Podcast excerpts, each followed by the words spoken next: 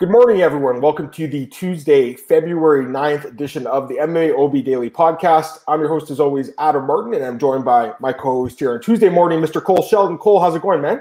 I'm doing well, man. How are you? I'm good, Cole. I'm good. We got a pretty solid card this weekend. Uh, obviously, we had one this past Saturday. Uh, you were in the chat yesterday. A lot of people were yesterday. It was awesome. I love that. Marcel was here with us yesterday. Um, I'm hoping he can drop by the chat today as well and uh, it was all in good fun. But we had a little bit of a uh, discussion about uh, the title shot at bantamweight yesterday. Um, most of the show is going to be about UFC 258 and breaking it down. But I don't respect the Cole. Cole I don't respect you, Cole, because you've been here a long time. You've been over here over a year now. I want to give you a chance to rebut what Marcel was saying, just out of respect to you and to him. Basically, Marcel's argument is that TJ Dillashaw does not deserve a title shot. He has no business being in that conversation and I agree with Marcel on that. I think Corey Sandhagen deserves it more. Cole was in the chat saying he thinks TJ is going to get it. He also, I believe, thinks TJ deserves it more. I would just like to hear Cole's thoughts on this. You got to give you some the, the floor here, Cole. So go ahead, man. The floor is yours. So Dillashaw, fair to say, bigger name than Sandhagen. Like no question. UFC's a business. Dillashaw does more money, does more pay per views. That's reason number one. Number two is he technically never lost the bantamweight title. Like he did not lose it inside the cage. And the UFC likes Dillashaw. Like he's headline pay per views. He's a guy that I think like he tried to go down to flyweight. Obviously didn't go his way. He got knocked out of flyweight, but I don't really think he can say, oh, he lost his last fight because that was at 125 pounds. He had no business even being there. Mm-hmm. He's still one of the best bantamweight. Like people consider him the best bantamweight of all time. Like it's him, Cruz. Like those are kind of the two everyone mentions. And if Aljo, if Aljamain beats Petr Yan, like this is what I don't get. Marcel says he wants to see the rematch. The UFC doesn't book rematches really a year apart when someone lost in 88 seconds. Like it was not a close fight. Aljamain just took him down and submitted him early. I think if Petr Yan wins, then maybe Sandhagen gets it because it's a two strikers going at it. But if Sterling gets it, I can't see them doing the rematch, especially because I don't think uh, Sterling Sandhagen. I don't really think the UFC is too high on Sterling. Like they keep on trying to pass him over. And if yep. Sterling wins, like a Sterling Sandhagen rematch for the belt, I don't really think is a big fight. I think the UFC would then do Dillashaw or Sandhagen took no damage in that. If you really want to cement your case, I'm not even saying Dillashaw gets the next title shot, but Yan and Sterling are fighting in March. Why not have Sandhagen Dillashaw in April? Winners yep. fight each other.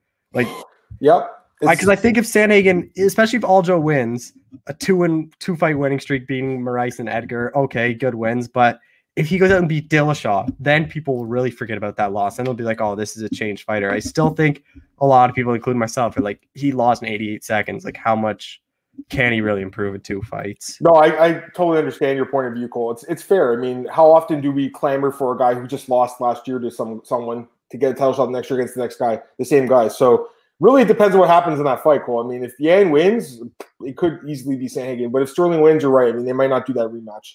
Um, I will say this though, you know, to be fair to Sandhagen, he stayed busy since then. Like he got back in the cage right away. He's fought twice since last June when he lost Cole. So you know he's doing his best to like get rid of that bad taste out of people's mouths. But there are the doubters like yourself, Cole, who still want to see him do a little bit more, which I can understand. So I like the guy. I think he deserves it, but we'll see what happens. I just want to uh, let Cole get his thoughts because know Marcel was uh, going after him quite hard there yesterday. He's riding him hard, as we like to say. Okay, so we'll talk about some other like news and stuff after the breakdowns, but I want to get to this podcast uh, because we have quite a few fights to uh, discuss here today. So right now there are 13 fights at UFC 258. That's this Saturday at the Apex in Las Vegas. One fight, Andre Ewell and Chris Gutierrez was announced yesterday. So we don't know the exact card placement, but Tapology just has it basically first and based and also that fight's at 140 pounds cool it's a catchweight fight it's a short notice fight which doesn't surprise either of us i, I actually thought it'd probably be at 145 like if anything 140 is, is mm-hmm. uh you know that's an extra five pounds these guys have to cut in short notice so credit to them hopefully they make weight uh, I'm just setting it up, Cole. So just give me your overall thoughts on this card, especially as a pay per view. What do you think of it as a pay per view? Yeah, I think it is missing a big fight in the co-main, but I do like the main card a lot. Like I like Usman Burns, I like Barber Grasso, I think Heinisch Gastelum, Munhoz Rivera is really good fights. I know Marquez Pitolo is not the biggest fight, but that's like a perfect fight to open up a main card. Or when I was talking to Marquez, uh, he basically said, I want to either open up the main card or be the ESPN final fight to set up the pay per view, which is actually perfect placement for that card because someone's going to sleep in that fight. And to get fans excited for the rest of the card, I think that's a perfect one. Jim Miller, Bobby Green, like I think that's a really good fight. But then there's some other fights I'm like not too interested in, but we'll talk about. But I think like I don't really understand the Belal Muhammad Diego Lima fight. Like that was a fight that Belal lost his opponent. Diego stepped in on short notice. Then after Belal got COVID, I thought he'd get someone ranked or or someone higher up, and they still rebooked that fight. But eh, it's an okay card. I still think it's missing that big fight, which you can't really blame the UFC because they lost Weidman Hall like two weeks notice, and how many big fights are going to step up on two weeks? Yeah, I agree with that completely. Um, I think it's an okay card. It just needs a big co-main event, quite frankly. And I, I, don't even know if Weidman Hall was that fight. I think that's a good fight. But anyways, I think it could have used like Yan and and Sterling. But I think actually that was targeted for this card originally, and Yan had some visa issues. So that's what the UFC wanted to do. Okay, so let's start with the first fight, Cole, and we'll work our way up. Again, we don't know exact card placement of this fight, Ewell Gutierrez, but we'll start with it anyways. And uh, right now, the odds, I got to be honest, they surprised me a little bit. They opened with uh, Gutierrez as the favorite. Right now he's minus 170, Ewell plus 145. What are your thoughts on this one, Cole? Because I know we talked a little yesterday. We kind of both thought Ewell would actually be the favorite here. So what, what's your thoughts? Yeah, I was hoping Ewell was going to be fair because I actually like Chris Gutierrez in this fight. I I don't, not too high on Andre Ewell. Like, I think he lost that Jonathan Martinez fight. Going to split with Irwin Rivera. I don't think that was a split. I did think he won it. But the problem I have with Andre Ewell is he's kind of like a one and a half round fighter. Like, why he always loses decisions or goes to split is because he always loses the third round and the second half of the second round, which makes the fight so close. Like the first round, I, I fully expect him to beat Chris Gutierrez. I expect him to use that reach and just kind of pick Gutierrez apart. But once he gets starting to get tired, I just think Gutierrez is going to go to his wrestling.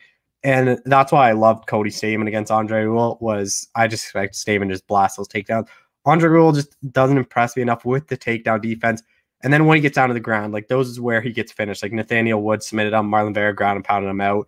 And those are also third round uh, stoppages when once he gets tired. Where I wouldn't be surprised Gutierrez eventually in that third round does end up finishing him because he does have some ground skills. And the leg kicks I think are going to be a big part of this fight for Gutierrez. His leg kicks are obviously a big part of his game, but especially slowing down Andre Ewell because he's a movement guy. Like he likes using that footwork if Gutierrez can attack that leg, it's going to slow Ewell down. It's going to make the takedowns easier.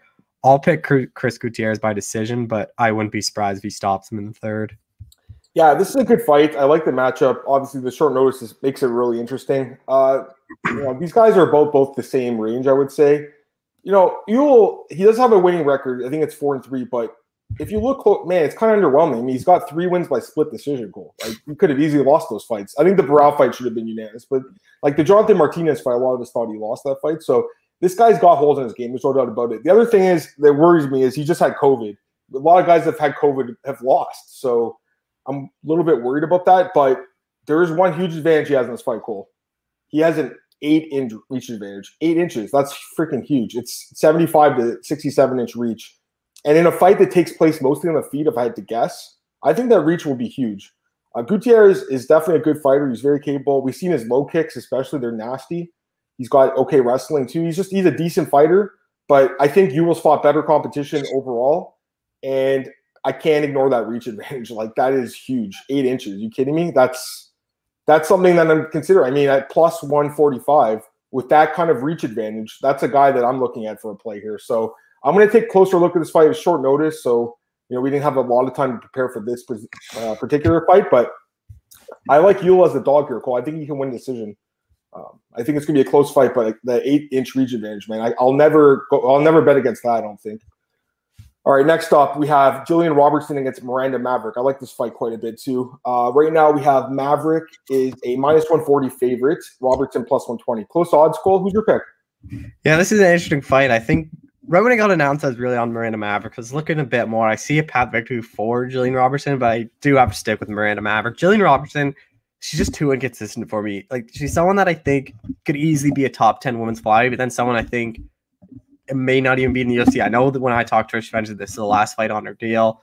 If she loses this, like, would you be surprised if someone in the UFC lets go? Like, uh, she lost two of her, uh, she'd be on a two fight losing streak. Like, she wouldn't be able to crack that top 15. I know she's still really young. She's only 25, which is really surprising given how long she's been in the UFC. But I just like Miranda Maverick a lot better striking wise. And I think Miranda Maverick's grappling can just negate Jillian Robertson or she keeps standing. Like I think if it goes down to the ground, I think Robertson probably is a better grappler, or maybe she might be able to submit Miranda Maverick. But Miranda Maverick has never been submitted before. Like she has uh grapplers have been able to control her, but I think Maverick's takedown defense is good enough. We're on the feet. She's a much better striker. She'll just kind of pick apart Jillian Robertson. Like we've seen Robertson struggle against strikers like uh Maycee Barber, where she knocked her out. Like uh, Taila Santos just kind of outstruck her and then led into the takedowns, is much stronger than her.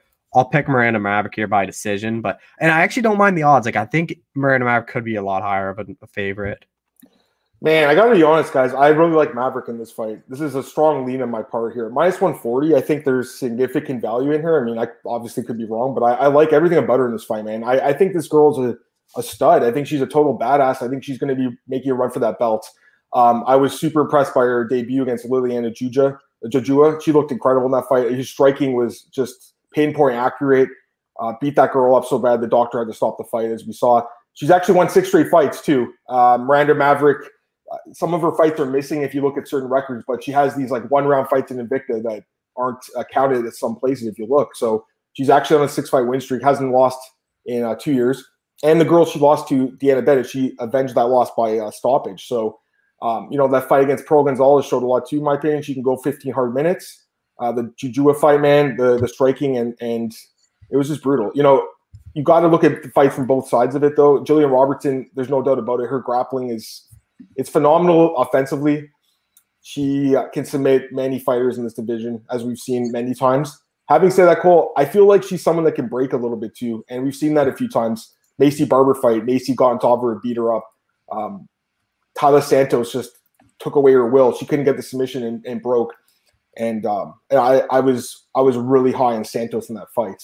Uh, and Santos, I think, was the dog there too. So you know, at minus one forty odds, I I like Maverick a lot here, guys. Um, we'll see. I mean, it's definitely not like a gimme by any means. That's why the odds are close. Robertson gets into the ground, she can get the submission. We've seen Maverick submitted before, but everything I've seen from Maverick this girl to me could be a future champ. I'm telling you guys, like there's a lot to like about her.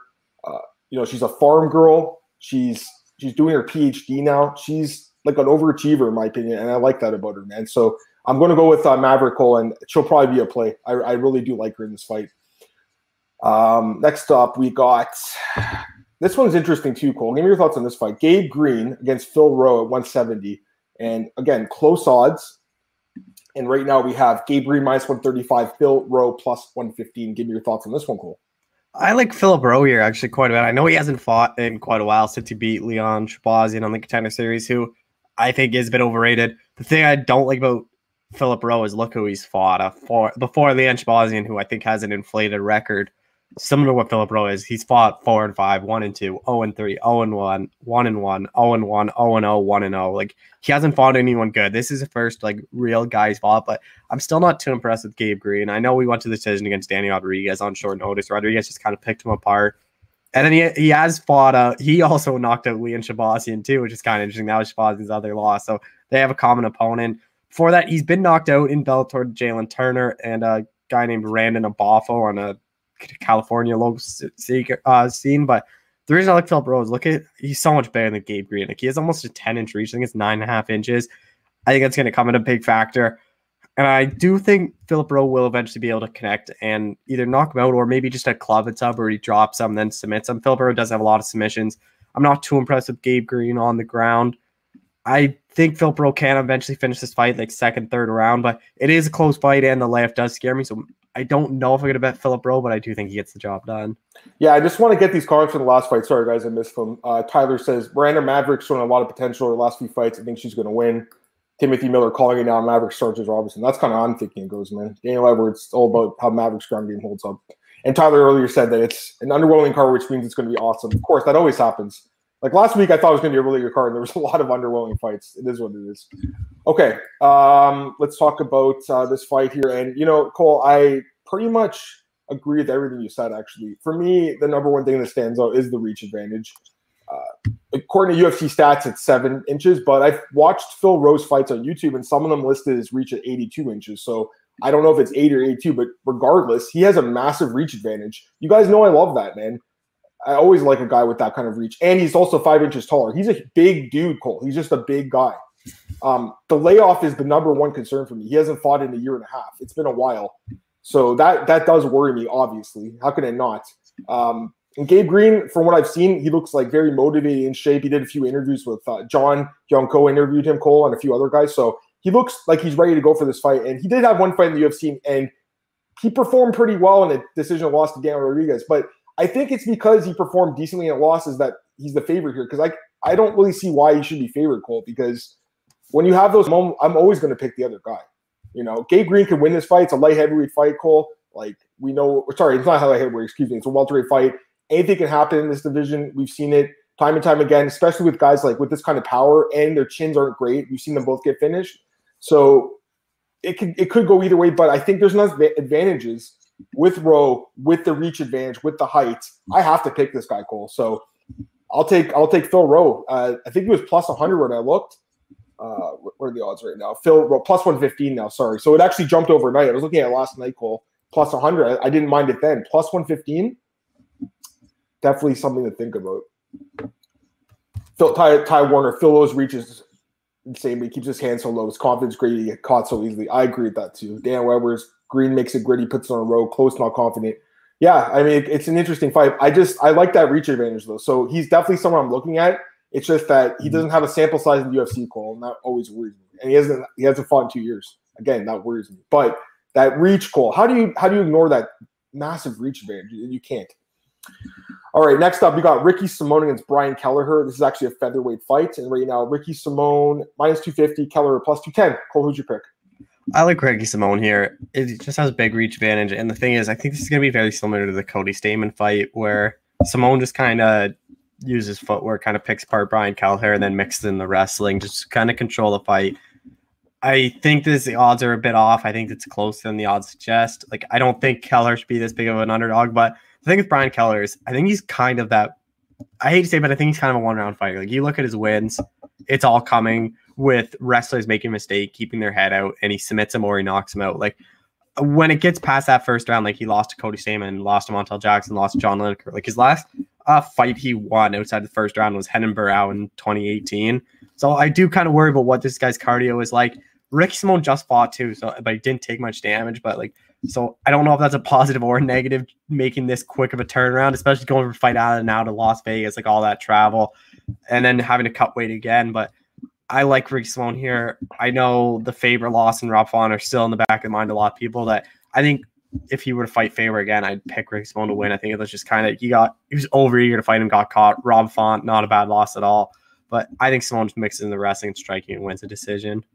Yeah, I, you got to go with Simone. I think in this fight, uh, there's a few advantages. I mean, the reach too. He's got he's got a longer reach, three inches. I, I think he is just a more well-rounded guy, a little bit more defensively responsible, a little bit too. Like the defense numbers show that actually. Um, but the number one thing, Cole, that take stands out is obviously the takedowns. He's landing seven takedowns per 50 minutes. So this guy's a takedown machine. We saw the last fight. He gets you to the ground. He can finish you. Kelleher has been finished before. Um, does he get finished in this fight? I don't know. It could go either way. I think. Cole. I could either be a decision or a finish. Um, I do like Simone here, guys, but how many times have we seen guys in this minus 250 range, Cole, go in there and blow it this year? So many times. So yeah, it seems like kind of an easy pick, I guess, for a lot of people. I'm not I'm not 100 percent confident in that. Yeah, again, I'm targeting more of the pick'em type of fights on this card, guys.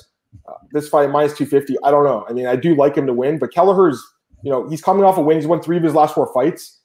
Everyone's talking about Ode Osbourne, how good he is, Cole. Kelleher beat him last year by finish. So this guy is good. He, he can be really good at times, but he's a little too inconsistent and he's finished a little bit too much for me. So I'll take Simone Cole, either decision or maybe a submission, but uh, that's my lean. I just I don't know about the odds, man.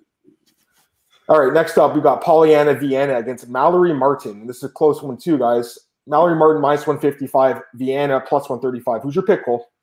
I have to go with Mallory Martin. Just it's I keep on fading Polyana Viana. I know her last fight I picked Emily Whitmire, but that was two girls I love to fade. Like Polyana Viana got outstrike or outstruck to Hannah Cifers. I think Mallory Martin is a lot better striker than Hannah Cifers. I think if you lose Hannah Cifers, I pretty much have to fade you. But I wouldn't be surprised if Viana gets down to the ground since Mallory Martin. We've seen Martin have problems on the ground, but I think she's good enough to keep it standing and probably win a decision. I can't see her finishing Polyana Viana. Her last fight, like she did submit Hannah Cifers. That was a rough first round. Like Hannah Cifers rocked her, but I, I like how Martin bounced back from that because a lot of girls would have just kind of faltered there. But and then submitted to Virna Jandiroba. I don't really think that's a bad loss. I think Jandiroba's on the borderline top 15, where I don't think either of these girls are.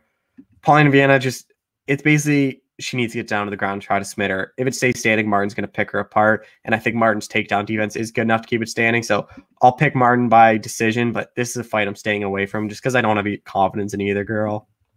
I don't know how you can have any confidence in Mallory Martin after that last fight, guys. Like, wow. You know, she was getting lit up by Hannah Cifers, Cole. She got dropped by Hannah Cifers. Hannah Cifers is, I think she's what, one in five in the UFC or something? Like, that was a terrible performance. She did win the fight. She came back and won I like that. I mean, she's come from a great camp, great coaching, everything like that. She's seemed pretty tough in that fight. The fact that she came back, so she's mentally tough.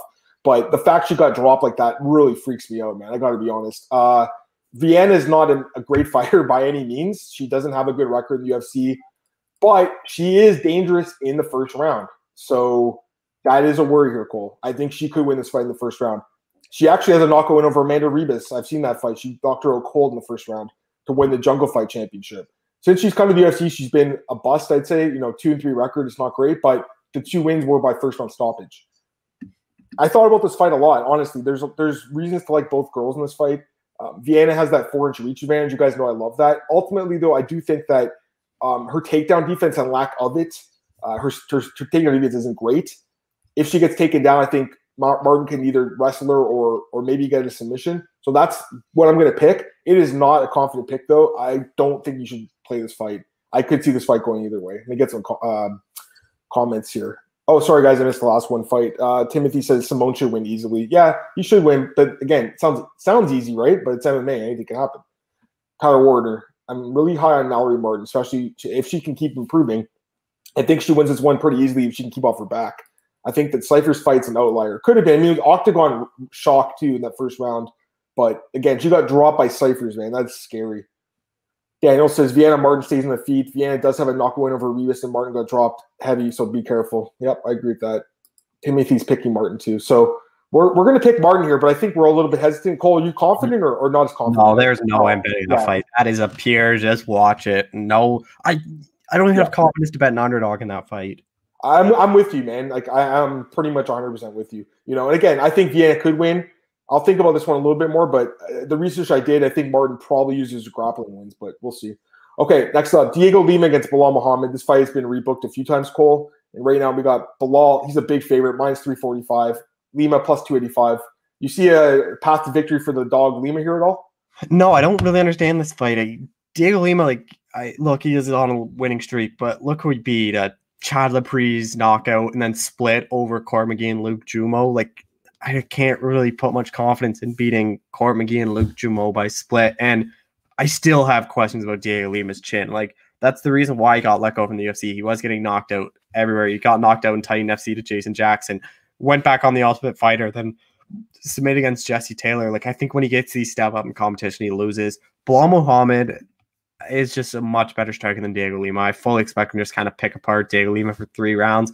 I'm not too confident Muhammad gets a finish. He's not known for those finishes. Like you look at his all his wins in the UFC are by uh stop or by decision. Then he has the two where he submitted uh Shadow and uh ground pounded Augusto Montano. But other than that, it's all decision wins. Like even on the regional scene, he's beating guys by decision. So I just think he's gonna outstrike Diego Lima for three rounds and win a decision. Yeah, you know, this is uh this fight seems easy too. I'll say that. You know, Lima has a lot of problems in this game. We've seen that, you know, his chin is not great, although Muhammad is not a striker by any means, but Lima's been finished quite a few times in the UFC. Overall in the UFC, he's four and five. So it's a losing record. And the wins, quite frankly, have not been that impressive. The Jumeau fight was a terrible fight. Uh, the Laprise fight was a good win. That was a great win. That was in Toronto, Cole. You were at that card, I think, too. Knocked him out in the first round. So that was a big win. He was like a big underdog there. But all those losses, man, you know, and he's lost to guys just like this many times, like Jesse Taylor, guys that can wrestle you. And Muhammad's super tough too. I think he's a better striker too. Now the thing is, Muhammad's actually got some disadvantage in this fight. He's shorter, three inches less in height and in reach. So that is a little bit scary because Lima does have that power. And you know, Muhammad, he's been KO'd before, so mm-hmm. it could happen. But I think overall he's the much busier fighter. He is the better grappler, Cole. I think he's got the better cardio. I'd say he is the better chin too. He has most of the advantage in this fight. I just don't know if it's as much of a shoe in as I originally thought. Because when this fight was first announced a few months ago, I was like, man, what this fight makes no sense. This is an easy walk in the park for Muhammad. But the more I looked into it, it's it's a little bit closer than it actually seems. I still have to go with Muhammad though. Cole. I'll take him by decision. I think he wins by wrestling, but I don't know if I can bet, him at minus three fifty. Cole. I don't think so, man. That's that's pretty high. You like him for a bet, Cole, or no? It is a bit high. Like maybe it's just a parlay piece, like a two fight parlay, because I have confidence in that way. But I, I do think the odds are a bit too high, though. Yeah, and if people do play parlays, I mean, the next guy, I think a lot of people would put in a parlay as well. Rodolfo Vieira takes on Anthony Hernandez here, Cole. Uh, Vieira is a big favorite in this fight, Cole. He is right now minus 400, Hernandez plus 325. I got to be honest, I almost feel like it uh, could be higher. I feel like he could be like minus seven, 800 in this fight, Cole. That's my thought. I think this guy's phenomenal. Give me your thoughts on this fight. I think the odds are way too high. I think. Oh, really? Wow. Okay. I'm the opposite. Okay. Go ahead.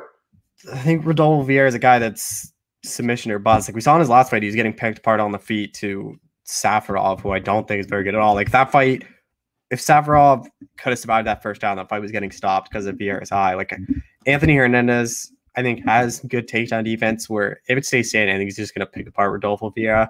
I will go Rodolfo Vieira. I think he can get down and submit him, but there's no way I'm betting this fight. Like I think really a way to bet this fight is just the under one and a half. Because I think if Hernandez wins, he's going to knock him out. If Vieira wins, I think it's going to be a submission. I don't really see this fight ending out of the first, like getting out of the first round. But just the thing is, like Anthony Hernandez, his last fight, he was a pick 'em against Kevin Holland. Like that's how much people think of Anthony Hernandez. Now he's a minus four or a massive underdog to Rodolfo Vieira. If Rodolfo Vieira and Kevin Holland fought, Holland would be the favorite. So I don't really see why the odds are this way. I think Vieira, he's obviously a good grappler, but I think there's ways to beat him where on the feet he's I think he's gonna get picked apart, but I don't think it's this fight that he loses. But I'll take a dog shot on him eventually because people just are so high on him. Right. Yeah, I mean, listen, I'm not as high on Hernandez as you are, Cole. I got to be honest. I haven't been too impressed with him uh, in the UFC. To be fair to him, he lost to Holland, which I mean, that's not a bad loss. But you know, he lost to Perez by stoppage. Perez is the guy that was he was begging the UFC to him like a few days ago. So that's that's not a good loss, um, to say the least. And he got stopped by submission in that fight.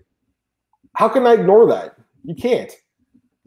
Vieira is one of the best submission guys in this division, Cole. Like he is phenomenal on the ground. He's about as good as it gets on the ground. I, am with you, man. It does seem like he's one of those submission or bust guys, and I am curious to see if Hernandez could stop the, the takedowns and keep the fight standing. What Vieira's striking looks like, but I think he gets the takedown, man. And I know that Hernandez actually has strong takedown defense, 85% is very good. Um, so I think he's got decent uh, grappling in general. But Vieira is he's just elite, Cole. Like he's he'll he's going to do everything it takes to get the fight to the ground. Um, he will he will do everything he can to get this fight to the mat where he can sink in a choke, and that's how I think he finishes this fight. Be either rear naked choke or arm triangle choke, which is how he seems to finish his fights, or maybe the anacondas like Perez caught him with. But I do like Vieira. Obviously, I'm not going on a limb there. He's minus 400, so you know, these are the type of fights I'm trying to stay away from, especially this year. There's been a lot of upsets so far. We've all seen that every week. There's upsets now uh, like crazy. And you know, maybe this is not the smartest play, but I do think he wins. So I don't know. I'll I'll be looking at Cole. What's inside the distance here? Um, oh wow, minus two forty. It's brutal. Uh, there's no value in that at all, you know, because um, it could go the distance possibly. Either way, I, I like Vieira. It's just the numbers high. Okay, next up we got a. Oh, where is this?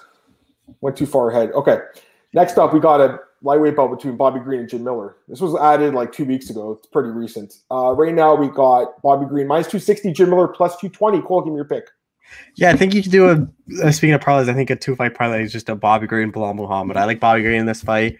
I like Jim Miller a lot. Like he's a really nice guy, but I think Jim Miller, this point of his career, is basically a first round submission or he gasses out. And Bobby Green's someone that doesn't really get submitted. Like I think his last submission loss, I think I was looking was Joe Lauzon, like, or, yeah, or Dan Lauzon. It was a while ago. I like he hasn't been submitted in forever. Like this guy is a decision king. I think a good way to look at this is just Bob Green by decision. Jim Miller doesn't really.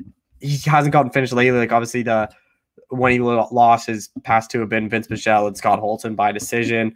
and then look at his wins. It's just first round submissions. Like that's how this guy wins. His last what his last four wins are all by submission in the first round. I think once that first round ends, I think Bob Green is going to kind of control this fight, pick apart Jim Miller for the next two rounds. Like I wouldn't be surprised if we saw uh 29 28 Bobby Green, just Jim Miller using the grappling. Win the first round, Bobby Green just I think Bobby Green's smart enough to know that Jim Miller is probably going to gas out, especially on short notice. And Bobby Green, I think, is just going to take over second, third round, just pick him apart and win, and win a decision. Yeah, again, you know, these type of fights in this like minus 250, 260 range, these are the type of fights that keep losing this year. And there's been so many examples of that. It's it's unbelievable. And and you know, this fight was booked on really short notice. It's kind of a weird fight. And Bobby Green, I, I think, is the better MMA fighter overall because uh, to me, like this, he's definitely got an advantage in the striking, especially in the pure boxing, like no doubt about it. And he's got decent wrestling, but man, like he has some bad performances at times. Cole, like even the last fight against Moises, he was like minus three hundred, and he crapped the bed kind of in that fight. I know that the numbers kind of pointing should have winning, should have won that fight, but it was a very competitive fight. It should have been less competitive based on the odds. Mm-hmm. So we've also seen him, you know, be finished a few times. He, he drops his hands quite often. Cole, we saw that against uh, Poirier Jim Miller, when he fought Poirier, actually had tons of success in that fight with the low kicks. That would be interesting to see if Miller goes back to that calf kick in this fight. You know, he's probably going to jump for a gilly in the first round, Cole, if I had to guess. He'll try for it. But, you know, Bobby Green's got a pretty good grappler. He hasn't been finished. I think Tim Means submitted him like 10 years ago. So he's been stopped before, but overall, a good grappler. Overall, I think he probably sprawls and brawls his way to a win here. But, you know, Cole, I'm not as confident as you in him. Uh, and Jim Miller is a guy, Cole, how many times has he won as an underdog? Like all mm-hmm. the time. So many times. So yes, I will take Bobby Green by decision, guys. What's the what's the prop on that actually? I don't see him finishing Jim Miller. Do you, Cole? No. Green by decision. Plus minus 120. That's not bad. That's yeah. not too bad. Because I, I don't think he finishes Jim Miller. If Jim wins, it's probably by by guillotine in the first round. I had to guess, guys. He hasn't won a decision in five years. What's Jim Miller first round sub like? Take a look. Take a look at that. Let me answer some questions here. I'm going to get to you in a sec. You know who I'm talking about. Uh, Tim says it's going to be a dope fight. Two aging fighters just came up an underdog win. Tyler says I hate Bobby Green. You never betting on Bobby Green. You never know what you're going to get. It's true. I love Bobby Green though. We're we're actually like kind of like buddies. Oh. So we're going to say Cole. I don't understand this at all. So Miller Miller wins in round one is plus 875, but Miller first round submission is plus 675. So different book, different book, or yeah, because the one yeah. book that has round one doesn't have submission. You could hedge if you're going to bet on Green. You could hedge with Miller by first round finish because I think that's the only way he'd win this fight. Eight seventy five though, that's not too bad. I thought it would. That's how Miller wins his first. I don't think he gets Bobby Green out of there, but I wouldn't be surprised if he did. It's not bad at all. Let me take this comment. Daniel says, "Don't be surprised if Miller retires." No, I don't think so, bro. Cole talked to him. He wants to, dude. He fought at UFC 100. He fought at UFC 200. Now he talked to Cole, I think, and the other day, and he talked. He wants to fight at UFC 300. So he said that's his retirement fight is the UFC 300. So he's still got like two or three more years. And honestly, I don't think he's not. He's a guy they'd never cut. He's got like he would Cole. They would give him like five losses in a row before they cut him. I think. By the way, I was, I was looking at Hector Lombard's record yesterday. we were doing the show. He had six losses in a row before they cut him. Go ahead, Cole. Yeah, that like Jim Miller is one of those guys. Like he's, he's passing um, Donald Cerrone for most UFC appearances. Like this guy is a future Hall of Famer. I forgot exactly what it is, but he passes. I think it's five and a half hours or six and a half hours of cage time. That like I think he needs seven minutes in there, and it's either five and a half or six and a half hours he passes on. But yeah. By the way, I, I just want to get Dan- sorry, Daniel. He said retired in the stool. My apologies, man. I don't think he does. Like I don't think has he ever quit in a fight. I don't think so. Don't, Vinc Pichel was beating him up pretty good, and he still went out there for this. And he was even saying to his corner, "I have no gas." And he was. You know going. what though? It could be one of those fights where Bobby just lights him up with the boxing. I wouldn't be surprised. He just like punches him like uh, re- repeatedly with the jab and busts his face up. It's possible. I don't see him quitting, but Doctor could stop the fight, as we saw last week with Justin Jaynes. Okay, this troll is here in the chat. His name is Babel fan. His name is Marcel. Says is Jim Miller once He wants to see Miller Guida. And then he says, "Never mind. You already saw that. Good job, Marcel." Marcel says, "I'm still looking if I can spot a TJ Dillashaw poster on Cole's wall. It's not on his walls. It's actually on his ceiling above his bed." I'm just kidding, but it, you missed it, Marcel. We talked about at the beginning of the show. Go back and watch it. You missed it. I just checked. It's like eight minutes and like 15 seconds for. Go back to it, Marcel. I gave him the, the floor already. I wanted to give Cole that respect. Okay, Cole, let's go to the main card here, man. We got five fights left, guys. Bear with us. Let's go through it. Now, this fight between Julian Marquez and Mac it's going to be a good fight. I, I think there's a good chance it ends in a stoppage Cole, but you know, to me, like this is not a main card fight. Uh, you know, it's a good fight. It should be fun. I guess that's why it's opening the main card. But this is the kind of fight that is a prelim, and it just shows that this card was lacking that one extra fight to really push over the top. But either way, we got Julian Marquez against Pitolo, and Renan Marquez is a pretty decent favorite, minus 165, plus 145 for Maki. Uh, give me your thoughts on this one, Cole. I actually disagree that this is that perfect main card fight. You look at most main cards, you throw kind of one of these fights that's guaranteed to finish. I think this is this fight. I think Marquez knocks Pitolo out. Like I know Marquez is coming off that long layoff where the split decision loss to Alessio Chirico. A lot of people thought he won that fight. With Mike Pitolo, this is a guy I picked against, I think, in almost every single one of his UFC fights. Like I'm not as high on him as a lot of people are. I think he's a very hittable guy, and I think he's a guy that can be finished. Like you look at his record, most of his losses are by stoppage, whether it's uh, submission or getting knocked out. Julian Marquez has a ton of power. You like this is a guy that knocked out Phil Hawes, and we obviously see how good Phil Hawes looks. He's the guy that submitted Darren Stewart, who kind of just went out there and blasted through Makatol and submitted him. I wouldn't be surprised if Julian Marquez actually has a wrestling game plan for this fight because I think on the feet they're very similar. I wouldn't be surprised if Pitolo could put Marquez out. I think Marquez probably hits a lot harder than Pitolo, but I think ground game is where Marquez has a huge advantage. I haven't been impressed with Pitolo's ground game. I wouldn't be surprised if Marquez just shoots for a takedown and then submits him, but I think Marquez wants to just kind of get a big finish for the fans and just kind of remind everyone who he is. And I think he knocks out Maki Pitolo here. Tyler Warner, Coconut Bombs, one of the best nicknames in the sport. I agree with that. I like him, man. Don't get me wrong. Like I like Pitolo. I actually thought I would pick him as a dog here, Cole, but man, like he's just too defensively inept, man. And we saw that against Darren Stewart with that guillotine choke, which really surprised me because Marquez actually has some sneaky good submissions at times too. Like we actually, he's the one he choked out Stewart with I think the same choke or the front choke, so very similar. Um, the guy was impressive on Contender Series. He's got power. I like it. I mean, he's got a good personality, man. He does that podcast with uh, Kendra Lust and James is on that. I, I, think he produces it for them. So, you know, he's, he's kind of a friend of our podcast in, in some ways too. But cool, I got too many questions about the guy for a bet. There's no way I can touch him here because he hasn't fought in like three years, man. There's no way. Not three years, I shouldn't say. Two almost three years. July July 2018. Yes, almost three years. That is that's a long layoff. And to be fair to him, he was supposed to fight last year, and someone pulled out of the fight. It was uh, Safarov, who we were talking about the chat earlier, actually. So that worries me, man. I, I, really have no idea how a guy can look after three years. My guess is he might look even better than ever because he's getting great training in. And it's not like he's been inactive from the community, too. Like he's been involved with the community, he's been doing other things. So, yeah, I expect him to win this fight, but I just think Pitolo is that kind of live dog. And yes, he's looked pretty bad in the UFC Cole, one and three record. It's not good. He's lost as a favorite a few times too.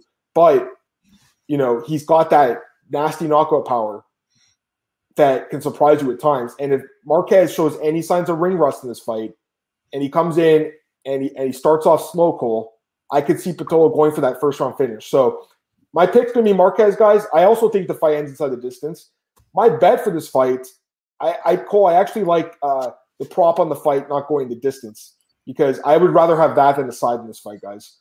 I, I think there's a chance Pitolo could get that finish as well. So my pick's gonna be Marquez by stoppage, but because I think there's a chance Pitolo could get one as well, I would rather pay five cents more and get the finish prop than a side. That's just my thoughts on this fight. Yeah. I, I was, oh, go I ahead. Was, go ahead. I was looking too. The under two and a half is minus one thirty. Like, I don't mind that at all because I think this probably ends in the first or second round. Uh, maybe I just pay the extra couple cents and get sure. the doesn't end distance just oh my you, you, well obviously the limit's to be lower on the prop but you know many times i've bet on a fight where i went under two and a half Cole and the finish happened in the yeah. last minute. So it's like whenever that happens you're like oh it's brutal. Okay. Tyler says marquez guillotine Stewart. he did. He's good. Daniel says i expect marquez to get dropped and come back. Okay i'm gonna get this comment Battle fan, great. I watched it, guys. But Cole keeps saying, I think the UFC time's fine. We don't need to spread the word for the UFC. You want just your opinion why TJ deserves it over Corey. Not what UFC wants. To think about it, Cole, because I want to get to the other fights quickly. You can think about it. Well, maybe your answer if you have time. Daniel says he likes over one and a half. That's interesting. I didn't even look at that. Minus 165. That's interesting. I don't know, man, because I think this there's a good chance Cole this ends in, early in the first round, I think. Mm. But but it could go to the second too. I don't even talk. I, I don't know, guys. In general, one and a half is, is a scary prop touch. But if in general, you probably want to go over to the under. All right, next up, Pedro Munhoz against Jimmie Rivera in a bantamweight bout. This is a great fight as well. Uh, it's a rematch, actually. Rivera won a split decision like five years ago. Rivera minus 145, Munhoz plus 125. Who's your pick? I like Jimmie Rivera in this fight. I think he's a lot better striker than what Pedro Munhoz is. It's a, a rematch fight, but and Rivera did win that first one with Pedro Munhoz. Like I still have like I don't know how good he is. Like he's a guy that knocked out Cody Garbrandt, but oh, like how I don't really know how good that win is because Cody Garbrandt gets knocked out pretty much everyone. He does have the win over Rob Font, which obviously big, but when he gets those big step of competition, Assunção, Rivera, Dodson, Sterling, like he, he's lost all of them. So I don't really know where he fits in this band. Same thing with Jim Rivera. This is a guy that entering that Moraes fight, if he won that fight, he was getting a title shot. He has one over Thomas Almeida, Urijah Faber. He has a split over um, Munhoz. He has the win over John Dodson. His last fight against Cody Stamann, I don't really put much to stock of that because they both took it on like I think it was like nine days notice. They had to fly to Fight Island. Like it wasn't much of a performance from either guy, but I like Rivera on the feet a lot better. I think this fight stays standing. I think he's a much better striker than Pedro Munhoz. And I think he just wins a decision, but this time unanimous one. I like this fight too. This was a, a fight I bet on last time. I had Jimmie Rivera the first time they fought. He he edged it out. I thought it was going to be much like easier fight for him. You know, this is interesting because I would argue that Munhoz of the two fighters has improved more. I think he has shown a lot in his last couple of fights. I, I definitely thought he'd beat Frankie Edgar. You guys saw my tweet on the TV that night. I got a lot of hate for that, but I thought he won that fight for sure. Cole. I was surprised by that decision. Um, you know, the fight with with Sterling was super competitive, but he lost that one clearly. But the Cody Garbrandt fight knocked him out, knocked out Caraway. I mean, this guy has been impressive. Like even the Munhoz fight, go back to the, the John's fight, I should say, that was impressive too. Like this guy is laying at a high rate. He's extremely active in his fights. He's far more active than Jimmie Rivera.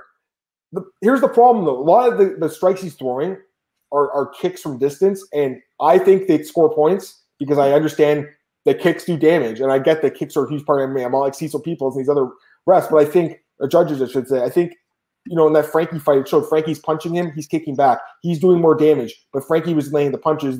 I think a lot of these judges it's easier to see those punches coming. Of the two fighters in this fight, Jimmie Rivera is the better puncher, in my opinion. Long, straight, accurate punches. In fact, I think he dropped Peter or Petr Yan. You know, he was out striking, and Petr Yan dropped him at the end of the round to win that fight. He was almost going to win that fight against Petr Yan, who's a champ.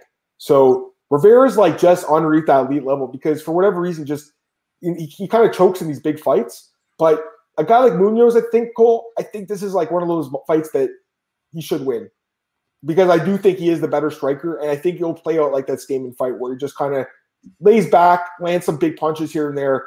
And his takedown defense, by the way, is outstanding 90, 92%, one of the best in the sport. So Cole Rivera by decision, but it is a competitive fight, man. It's it's close. And I expect the judges to get involved, which always scares me, guys. Yeah. I mean, you know the judges are getting involved in this fight. You know it's probably going to be uh, like a pretty high output bantamweight fight between two fast guys. How are the judges going to see that fight? So, eh, you know, as far as betting on Rivera, I don't know. I have to think about it a lot more. I see some advantages enough for a pick, but for a bet, I'm not sure about. But yes, I will pick Rivera by decision. Get these comments quickly. Oh, it's about you and Cole, or you and uh, Marcel. Cole's amazing, man. Love to discuss these things, passionate about, just like Adam Cole. That's why we love Marcel. He says uh, he's relentless on him. Cole's just a drug test to prove on PEDs on the stream, though. Cole, take your go get your cup and take a piss test. We'll get the USADA tester to, to bust the podcast stream. Um, okay, we got what three fights left, guys. All right, let's get through them. Kelvin Gastelum against Ian Heinisch, Cole. Kelvin Gastelum minus 230, Ian Heinisch plus 190. What are your thoughts on this fight, Cole? I love how people keep betting Kelvin Gastelum because I keep betting against anyone that's the underdog against Kelvin Gastelum. I am not high in Kelvin Gastelum at all. I don't think he's a top guy at all. I picked him in all three of his last fights, and I won some good money because he's always the favorite. He was the favorite against uh, Hermansson, a big favorite against Till, and then obviously Adesanya, he was a slight underdog. But I don't think he's that good. I think he's a welterweight. I don't know why he doesn't fight a welterweight. Like he just doesn't care to cut weight. And his big wins at middleweight are what Bisping, who two weeks before that win fought GSP and got dropped and submitted. And then Jacare Souza split decision where a lot of people thought Jacare won. And then Tim Kennedy, who he knocked out. And like he doesn't have a big win really at middleweight. And Ian Heinisch, I know he he knocked out Vitor too, by the way. Yeah, which was uh, smoked weed. which, what what's his big win then? Vitor or Tim Vitor. Yeah, Ken, he knocked out Tim Kennedy in Toronto. He beat the shit out of him. That was a crazy fight. But Go ahead, Cole.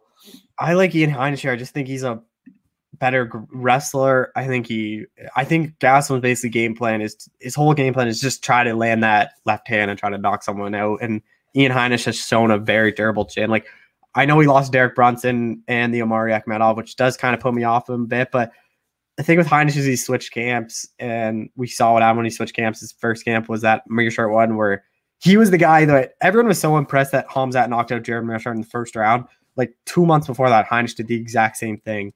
I think Heinisch just uses wrestling, uses striking, kind of just grinds out a decision.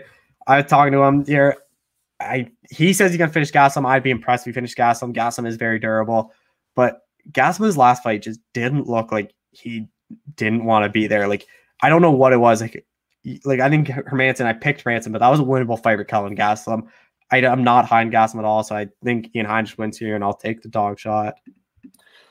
Yeah, uh, I think this is a very competitive fight.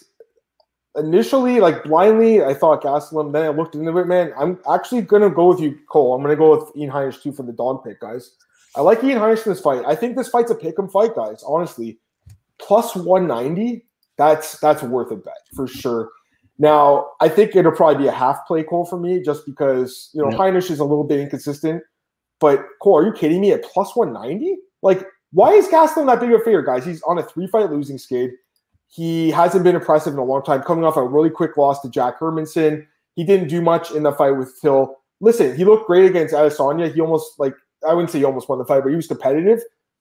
At the same time, though, you know that he got knocked down four times. He took a beating in that fight. He hasn't been the same since then. Cole. How many times have we seen that throughout the years? There is no bigger fan than Kelvin of Kelvin Gastelum than me. I was the first guy on him. He fought Uriah Hall. Everyone liked Hall in that fight. I was the one saying, bet on Gastelum. He's like plus 350. I loved him in that fight. And I've always liked him. And he's he's lost a few fights he should have won along the way and, and vice versa, but I've always liked him. I just think this is a good spot to take a dog, uh, Ian Heinisch. Ian Heinisch is a well-rounded, solid fighter, good cardio, good chin, Cole, uh, decent wrestling as well. And we saw in the fight with Gerald Meerschaert knockout power dude, after Khamzat knocked out Meerschaert, everyone's like, this guy's the next champion. No one said that about Heinisch. Yeah. I almost feel like that knockout was so forgotten about. And look outstanding that fight. Go ahead. And before that, before that, uh, Heinisch knocked out Meerschaert. No one finished Gerald Meerschaert. Like Meerschaert was a guy that when he lost, he went to the distance. And then everyone was so impressed. Khamzat, like, oh, no one finishes Gerald Meerschaert. Look what Khamzat did. Heinisch did the same thing in yeah. like 20 more seconds two months earlier yeah, again, you know, and he's a natural middleweight. Kelvin Gastelum's a, a, a, chubby middleweight, basically. He could make welterweight if he really, really put his mind to it. But he's got some vices, man. And I, dude, I mean, how, you can't fault the guy for having some vices, which we know about. There's nothing wrong with that. That's part of life. But I do think that you know the proof's in the pudding with this guy, Cole. He's not the same fighter he once was. He hasn't looked that good. I could be completely wrong. He could look amazing in this fight he, he's still he, he is younger in this fight, by the way, than Heinisch. So I mean, he's still the younger guy, but you know, Cole, I, I have been pretty impressed with Ian lately, and even the fights he lost were very competitive fights. Mm-hmm. So plus one ninety, I will take a shot on that. Not a full play, but a half play. Battle fan, I hate to cut you to you, Adam. I picked Gastelum as well. I'm tough fan. I'm glad to hear that, man. He looks so good in that show. He's finishing everyone on the ground.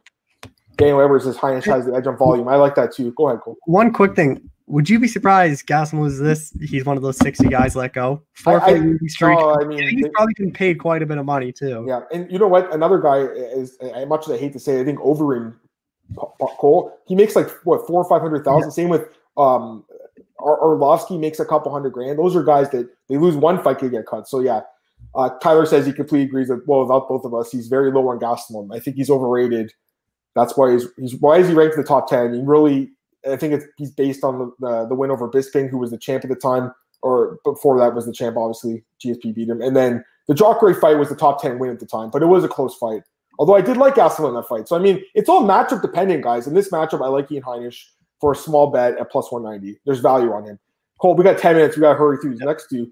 Maycee Barber against Alexa Grasso in the women's flyweight division, and right now we have uh, Grasso minus 140, Barber plus 120. You see some value in the dog, you like the favorite? I just don't understand this matchup. I think Maycee Barber and Alexa Grasso are two of the more promising prospects at women's flyweight, which desperately needs new talent. Like Shevchenko is just running through that top of the division. And the thing with Shevchenko is she wants to be so active that they need new contenders. And I don't really understand why they're putting these two against each other because these two could easily string together two, three wins. They're fighting for the title, and that's two new contenders for Shevchenko. But I like Maycee Barber here. I don't know why she's the underdog. I think people are tore uh, put off by that last fight, but she tore ACL. I was actually more impressed with than a lot of people in that last fight just because she tore ACL and didn't get finished. A lot of people like she thought she couldn't even move, like she was falling down when she tried to walk. And I think Maycee Barber's game plan kind of switched to this fight. And I think she's just gonna be a wrestling heavy game plan. Like you look at Alexa Grasso, how she loses is to grapplers. She doesn't have very good takedown defense. When she gets down on the ground, she doesn't really know what to do. I think Barber's a lot better wrestler than what Grasso is. I think Grasso's the better striker. If Barber tries to strike with Alexa Grasso, she's probably going to lose a decision. But I think she's smart enough to wrestle, and I wouldn't even be surprised if she finishes Alexa Grasso like a ground pound TKO or submission. But I don't think you have to go prop hunting on that just with Barber being the underdog. But I like Maycee Barber in this fight. Yeah, I pretty much agree with you on this one too, Cole. And you know, it's funny. Me and Cole, we don't give our picks to each other before the uh, before we do the show. We just wanted to go in blindly. But Cole had mentioned he had picked a few dogs, and I had I said I picked a couple as well. And it looks like Cole, we're gonna have the same dogs in this card, which is crazy to think about because you know all these fights we have the exact same three dogs that we're picking here. And uh, this is another dog I'm to pick too, Maycee Barber. I, you know, I think this is a close fight. Don't get me wrong. I mean, Grasso could win. That's re- there's a reason why it's a pick 'em fight, basically. But Barber at plus money, Cole, she was minus a thousand her last fight. She lost. She got destroyed. Then she goes and she's an underdog now. Uh, you know, I think people are writing her off a little bit too soon, Cole.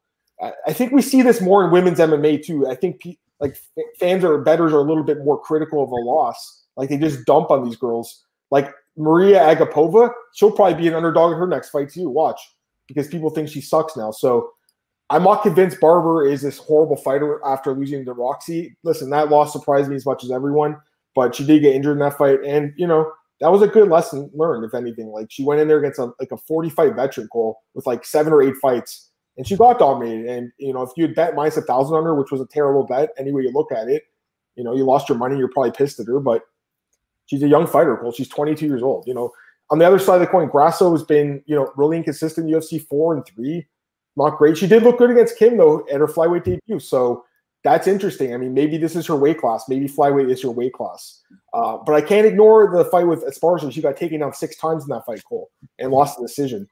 I think there's a very good chance Barber would use the same kind of game plan here. So my pick's going to be Barber, and she's definitely someone I'm, I'm, looking at as a play too at plus money. So I'll take a look at Barber. Um, I'd like to see how she looks in the weigh-ins and stuff as well. But everything I've heard, she you know she's going to perform well in this fight. Cole, she's super confident in her skills and we'll see what happens. I, I, just honestly haven't been too impressed with Grasso. I think you know she hasn't really performed to the abilities, but at 125 it could be diff- different. Uh, go ahead, Cole. Go ahead. With Barbara, when I talked to her too, because I was asking her about like, is the game plan to wrestle? She didn't even really answer, but she just kind of had like a little laugh and a smile. So I wouldn't be surprised if the first thing she does is shoot like literally like 10 seconds in. Yeah, and then Tim says Grasso's got this. Who's Barber fought that was good as Esparza?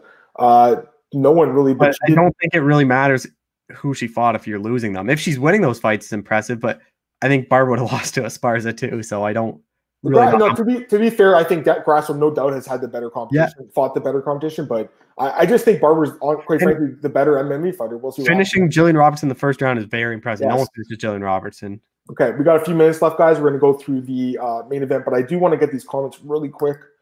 Tyler says the people bet minus thousand plays UFC are people who you don't listen to their picks on anything. Anything happen in cage, dude. This is why I'm sticking to what like pick 'em type fights, man. Battle fans, the weirdest thing when you see people get upset about fighters because they mess with their parlays. I mean, you gambling, yeah, hundred percent. Only one that blames you, dude.